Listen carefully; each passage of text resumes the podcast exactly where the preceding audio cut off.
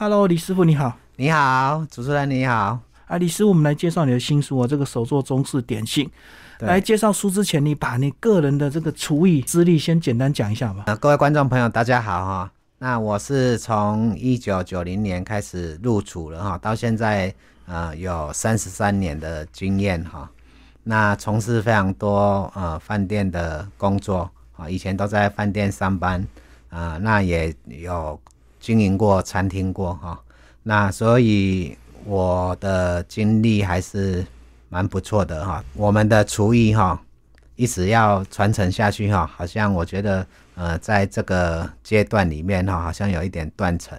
那我就想说，呃，我们应该把我们的哈呃手艺呀，用书籍呀，用量化的方式啊，呃，让它传承下去。所以呃，就出了这一本手做的中式点心。嗯。好，那个师傅，我们先从你这个年轻学艺的过程先来聊，好不好？嗯，好。你一开始就是做所谓的这个学徒工作吗？对，一开始我是呃在台中的全国大饭店嗯上班，就是中式嘛。中式，我做江浙菜的。然后那时候为什么会想要做厨房啊？因为这个跟家庭有问题哈。家庭以前因为我们五五兄弟姐妹，因为我两个姐姐，一个弟弟，一个妹妹。呃，那时候啊，因为家里面父母还非常的辛苦，而且我们我姐姐啊，他们都书都读得不错，嗯，那我自己书也读得不错。哦，但是我觉得说我爸爸妈妈太辛苦了啊，那我想说我也不大喜欢啊，造成爸爸妈妈那么多的大的压力，那我就跟爸爸妈妈讲说，那我我想去学一个手艺哈，那这样子对家里的负担呢就会比较小。那就可以栽培姐姐他们哈，去把书读高一点。所以你是国中毕业就学厨？对，国中毕业就一开始去跟我姑丈，跟我姑姑在嘉义的文化路夜市，嗯，做那一种呃路边摊，做卤肉饭、炒米粉。哦。但是呃后来我我我我第三个叔叔，我叔叔就说呃做那个没有前途，你你去台中，我帮你介绍一个呃。饭店的师傅，那就帮我引进到全国饭店呃的全福楼啊，那时候就跟李亚树、李亚树师傅啊，跟他们一起学习。嗯，对，所以早期景气很好吧？那时候生意非常好。哇，那那时候非常火红啊！你看，呃，你现在算起来已经是呃三十几年前了哈，三十几年前的以前在饭店一桌一万两万。算很正常的哈，以前景气好，景气好嘛。那你看现在的饭店一桌也是一万两万呐。对对啊，所以那个呃那个食材啊，以前食材跟现在的食材又不一样。嗯，以前都是很新鲜的真材实料，真材实料。现在都是什么冻货？嗯嗯嗯，国外冷冻进来。对，所以那个食材差很多。对，那你出师的时间是不是跟大家正常一样？其实要怎么讲做出师，我觉得学习是一辈子的。我我没有觉得我自己出师，后来我学了十年，我也当了厨师，也当了呃主厨之后，我觉得学了十年之后，我觉得我很心虚，因为因为那种呃功底呀哈。不是像呃中华饮食文化那么的深厚，嗯，所以我后来就一直到呃对岸去，嗯，找一些名师啊，跟他们学习不一样的呃技呃技法，还有味型，嗯，因为一般以前我们台湾呐，你跟厨师讲说呃什么味型、什么烹饪技法，他完全不懂，嗯，因为以前师傅的他的文化没那么高，他们都是融合的，呃，全部混在一起。对，而且他们不知道这个技法要去怎么解释，嗯，所以后来我到呃对岸去学之后啊，我才知道什么叫做烹饪技法跟烹饪味型。因为烹饪味型如果是一个糖醋型、糖醋味型，我们要去怎么去形容它？那形容它之后，它就可以代表这个这一道菜的内涵。嗯，那我发现呢，我们台湾如果跟师傅讲，像我我在饭店啊，应征了很多师傅，对不对？我就会问他说。那师傅，那你对糖醋味型的理解是什么？嗯，它的内涵有什么？一般的人或者是家庭主妇，他们都会说酸酸甜甜的。哎，对对，就这么简单的，就就这么简单的文句就带带过了。但是我们真正学到的不是这样子，它有它一定的内涵。像我们学到的就是糖醋味型，我们会把它怎么讲呢？酸甜浓烈并重，咸鲜在其中。嗯，因为我们吃过很多糖醋排骨、糖醋黄鱼，对不对？对。那你黄鱼是不是要先去之糟粕，取之精华？就是要把它的腥味把它去掉，所以你必须要先腌制它，要让它有一点底味，嗯，对不对？那你再把糖醋汁淋上去之后，吃到鱼就会咸鲜在其中。嗯，那你的糖醋汁不能酸大于甜，甜大过于酸，所以它的酸甜浓烈是并重的。嗯，你看它的内涵就是这样子。哦，所以它的味型的内涵就是这样子。了解越多，你才知道里面的差异。对，那你才有办法传承啊。嗯那例如说，我们来讲烹饪技法，烹饪技法很多人就只知道炒、煎、炖、蒸，对不对？嗯。那如果让一个师傅说，我们要传承给师傅的时候，要让他永远知知道这个技法如何去了解、去背起来的话，是不是很难？因为你讲一次，下一次讲的方式就不一样了。嗯。所以我就研发了这个烹饪技法的什么呢？顺口溜。就你的口诀。对我的口诀啊，我我用我的口诀，还有这个烹饪技法的音，去把它做成一个顺口溜之后啊，这个师傅以后就很容易记了。那我在传承上面上也很容易教。嗯，那我现在来跟各位观众分享一下：煎、炒、烹、炸、溜、煨、烤、炖、煮、收、蒸、烧、扒、焖、卤。冰拔霜蜜流鞭爆踏靠呛烟醉拌捶烫贴麻酱熬泡川烩汪羹汤，你看这四十种技法哈，它又可以衍生很多。嗯，我刚才讲的第十二种的技法叫做烧。那烧在中华饮食文化里面啊，它的烧有分成白烧、金烧、葱烧、软烧。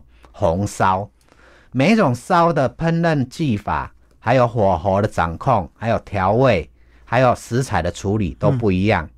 所以你懂了这个内涵之后，你就会真正的把它的菜的精髓把它做出来。你去大陆学艺多年的心得是不是？对，是。你在大陆待几年？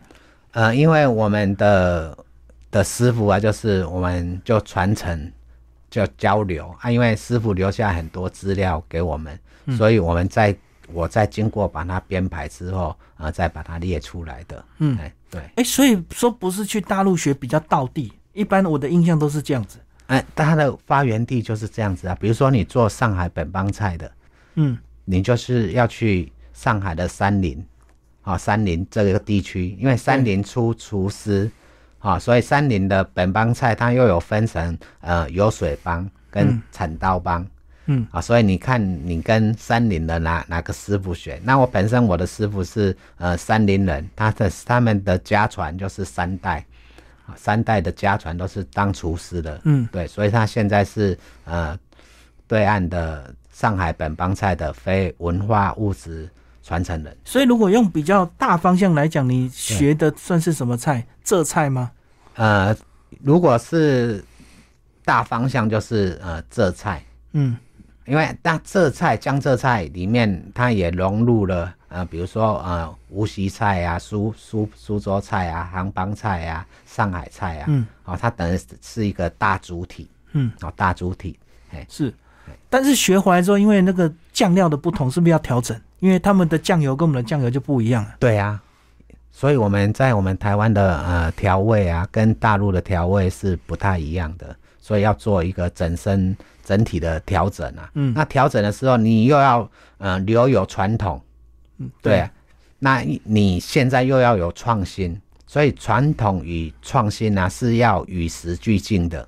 嗯，哎，如果你传统跟创新没有与时俱进啊，你看我们台湾现在很多老餐馆的凋零，就是它没有与时俱进。嗯，它没有保留现在的餐馆那一种味道吃不到了，嗯，它又没有办法去创新，所以很难吃到以前的老味道。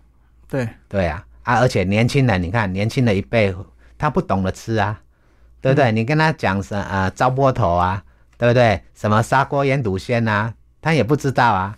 他只会吃汉堡，对啊。龙龙虾汉堡，对啊，所以 你看啊，从呃麦当劳，嗯，这种快餐饮食文化对。进到我们台湾之后啊，台湾的什么味型，年轻人都忘记了，只道只有知道一个番茄酱，嗯，番茄酱的味道，是，所以这种味型的文化啊就不见了，嗯，那就你看现在一直在断层，因为我们的味型太多了。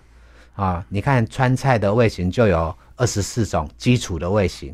哎。它又演变出来的味型又有非常的多，对啊，那最基本的味型年轻人都不懂的，那何更何况又创新的味型，他们更不懂，嗯，所以这对传承很重要。所以师傅你这样子就一路顺利吗？就在整个厨艺过程，嗯、我基本上我的厨艺过程哈、是经过了十年之后，呃，我再去大陆各地再去学习，呃，我再回来领悟之后啊，我觉得，嗯、我的记忆就我的记忆就提升了非常非常的多。哦那很多呃很多业者看到的话，看到我做的菜的话，呃，大部分我在这一个行业都是非常顺利的。嗯哎只是我自己生病了之后啊，就呃比较不顺利一点，可能老天爷就是要我重新领悟，哎，领悟啊、留下这一条命，就是要让你觉得说你还有不一样的使命要去做，还要传承呢。还要传承，对。哦，所以你二零一九年生病，然后又三年的疫情，到现在终于这个对 状况越来越好转。对对对对对对，你看我、嗯呃生病之后，我隔年我爸，我本来是要把这个工作室在我爸还没去世的时候，要赶快做给他看，但是来不及，嗯，真的来不及。哦，你那的梦想做给他看。对对对，啊，后来就是来不及的时候啊，他去世之后的生日，他我爸的生日是农历呃八月十六。嗯他，刚好二零二零年的十月二号就是农历的八月十六，我就在选在那一天，呃，让我的工作室开幕。嗯嗯，对，嗯他、就是为了要纪念我爸爸。对啊，所以疫情刚好是危机，也是转机啊，哈。嗯、我的生病，还有我的疫情，还有我父亲的离开，哦，三大对灾难，哎，对对，把我人生啊丢到谷底。不然你还是好好的在一个饭店里面当主厨。嗯、有可能就是永远都是当主厨啊。嗯对啊，可能就是老天爷要让我走不一样的使命，对，嗯走上传承这一块。对哎、可是如果一直在现场工作，那相对在技艺的研发上，是不是相对就比较没有时间，对？因为因为只要做重复的菜色嘛。嗯，因为你你看哦，他都会一直在忙于公司的业务，啊、他比较没有那个空间再去学习，嗯也没有那么多的资源去学习。哎、其实我嗯没有赚什么钱，我在当厨师的时候我没有赚什么钱，嗯、我的钱都是用到去学习，哦，又花出去。花出去。当初我老婆就经常骂我说：“你为什么要常常出去学习啊？那、学习完了，公司又不会补助你，那你的学回来的东西都用在公司上面，嗯，都我说这又没有关系，就可以提升啊，最少我省了什么食材费啊，哦，在公司练。在公司练啊，把我的功力练得越来越强啊。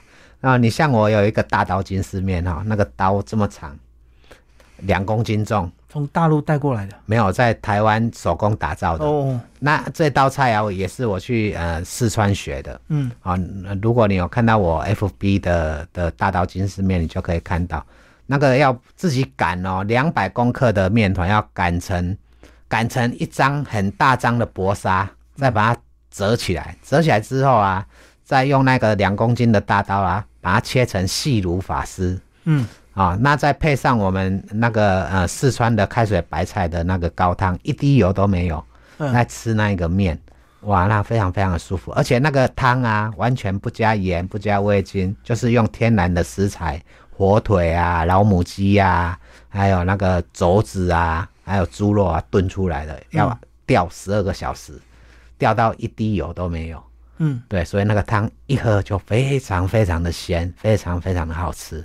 对所以它难就难在那个大刀切大刀，你看、啊，对你那个大刀，你看你要运作一直切嘛，所以它是要有技巧的，要不然你会歪掉啊，因为太重啊，你提不起来啊。啊我好像我在那个大陆景区看过人家表演。哎，对对对对对，嗯大陆景区有表演这大刀金丝面，因为这个都是属于比较表演性的，表演性的啊。真正他的呃传到现在已经有已经有第五代的传人，嗯专门做这个大刀金丝面有五五代的。所以这也是你的独门绝活。哎，这独门绝活，这个、呃、像我的我的工作室啊，呃，有人想吃这一道，因为他看到影片就会想看到我做这个大刀金丝面，就很多人到我的私厨啊，哈，我的工作室说、嗯叫我现场表演做给他们看，啊，他们就私吃私厨这样子，嗯，对就跟那个烤鸭表演那片，个对对对，片全鸭在那边烤。哎哎，在那边片皮鸭、这样子啊，我是是现场现做的，把那个面做切好了给他看。你看我那个面是一滴水都不加的哦，嗯，不加任何一滴水。那个面切好了之后啊，用打火机一点，它会着，哦，啊是。就变成一个蓝面啊嗯，它会着起来。对，哎，好，但是我们今天还是要介绍你这本 这个手作中式点心。对然后原来光是从这个皮就有这么多分类。对，很多分类。那比如说那个酥皮啊，它有分什么暗酥、明酥，哎，对，非常多，还有圆酥。是哎呀，暗酥的意思是什么？暗酥就是它的层次呃藏在里面，你外面看不到。哦，啊，明酥就是呃外面可以看到它的层次，一看就是，它就是一层一层一层一层的嗯，啊啊那个弃暗投明就是呃我们做造型的时候本来是做暗书嘛，弃暗投明书就是本来我们书层是做在里面的，但把它一折之后，它会展现在外面，嗯，所以那个书里面也也有那个什么那个书就有了，对。而且这本书跟其他的中式点心不一样，你非常讲究造型。哎哎，这是就是呃，我们常常讲的哈，呃，一个一个东西呀、要好吃、好看、健康、有附加价值、有记忆点，很重要。因为这个产品啊，它的生命周期才会被拉长，要不然你像一般的点心啊，没什么看头，也没什么记忆点，嗯，很很容易就吃饱就好了。客户吃完他就忘记了、啊。对，对啊，所以我们就把它做造型。嗯，哎，研发这种造型，但是这种研发这种造型呢，不是我们研发，在很早很早以前啊，什么像乾隆有没有下江南的时候啊，他这个扬州点心啊，哦，这个已就就已经有有在做造型了，哎，在以以前的宫廷里面就有在做造型了，哎，可是我看这个点心跟港点好像又有点类似哦。有些有类似，有些不一样，因为这个有很多分类。你像那种呃粉的那一种，就是扬州那个杭州的扬州点心，哎，它有很多分类啊，也是也有港式的，也有港式的。对啊，我看还有发酵面团，还哎，有米对对对对。对对对，那个呃水条面团啊，对，对啊，还有那个呃半烫面、全烫面都有。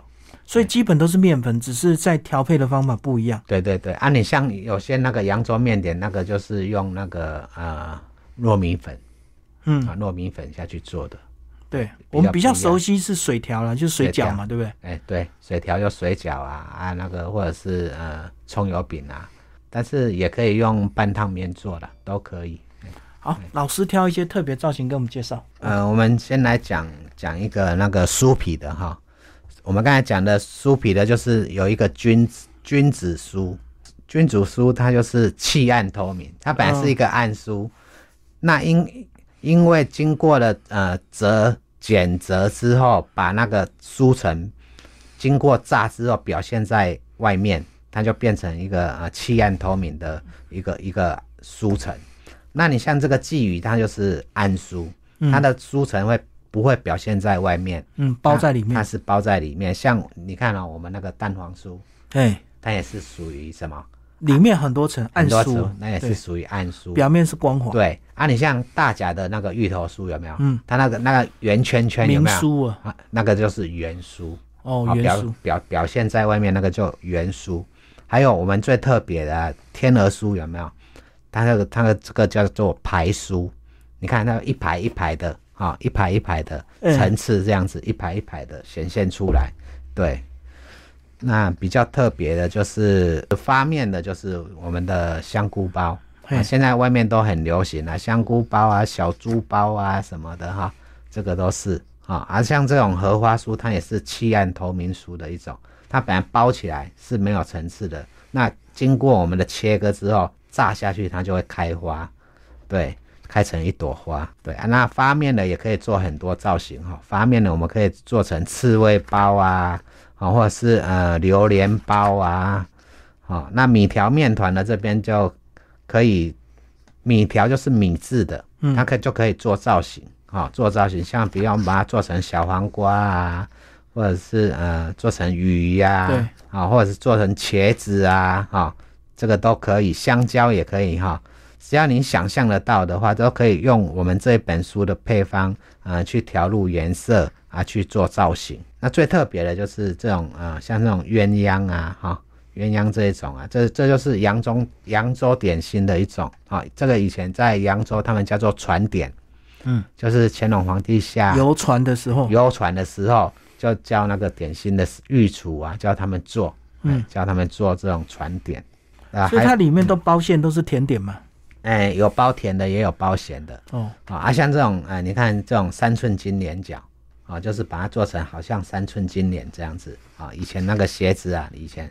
啊，还有这三角花角啊，非常非常的多，啊，还有凤凰啦，你要把它做成凤凰啊，这就是最简单，就是这就说好像我们那个一般的那个餐馆的月牙角，嗯，啊，就是那个素贞角啊，就月牙角，对，好，还有牛头哈，把它做成一个牛头的造型，还有四喜饺哈，这也是比较传统的哈，传统的一种四喜饺哈，白菜饺也是哈。还有一个什么知了，嗯，嗯，知了饺哈，做成一个，嗯，还有鱼饺、金鱼饺，还有一个冠顶，冠顶就是好像以前当官的那个帽子一样，哎，冠顶，对，还有飞燕哈，就好像把它做成一个好像燕子的燕子的方式，对，非常多，它这个变化非常多啊。所以要吃到这些特殊造型的这个点心，是要到饭店才吃得到吗？呃，这个基本上这是必须要预约哦，要先做，要先做预约。嗯，对，像我在大陆沈阳，他们那边啊，就有专门在做他们这个花式花式蒸饺的。对，哎哎，沈阳有一一个一一家非常有名的的那个饺子店，叫做老边老边蒸饺啊。对啊，老老边烧麦，他们这家店是呃百年老店。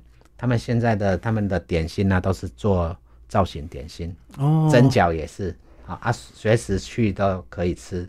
但是我们台湾学这个的人太少了，嗯，没有办法把它形成一个呃风气风气。所以我就是为了这个传承，说呃如果有遇到呃那个有缘人，他想学的啊，我都可以教他，哎把它传承下去。因为这种花式针脚啊，其实这个书啊里面是比较少。我我这个我会的这种花式针脚大概有一百多样造型，造型就有一百多样。嗯，对啊，所以书里面比较少一点，就重点介绍而已。对，所以是不是因为它很费工啊，所以这个一般只能够自学自己开心，然后但是在营业场所比较不会看到。呃，这个可能就是要比较高端的啊，比如说呃私厨宴呐，或者是家宴呐，啊价格比较高的，比较费时间的。啊，像它呃用餐的价格比较高的，我们才会去做这个。嗯，对，啊，一般的就没有了。是，对，所以自学是最好的方法，对吧？对啊，像像这个我去学的时候，都是回来都是一直苦练的。像我去学这种大刀金丝面，有没有？那个师傅不给我录影，嗯，也不给我拍照，怕你传出去。对，啊，他就说我做一次给你看，你回去自己练习。嗯，后来我就回来，我就是苦练了三个月，哦，我把那个他的整个精髓啊练到我的细胞跟骨子里，所以你看我我生病之后有没有？嗯，身体复原再做啊，也是一样哦，我那个动作啊，那个什么都不会忘记，因为它已经寄存在我的细胞跟骨子里面了。嗯，所以你多久没做都没关系。嗯，对，但是前面那一段你一定一定要把它练到骨子里面去。对，就跟我们那个学骑脚踏车一样，学会了就永远都会。对对对对对对，都要把它学到骨子里面去。所以我做这种技术啊，我每一项的技术我都把它做到最好、最完美。那如果有人说有没有这个师傅你做好的，他买回去冷冻直接煎，这样可不可以？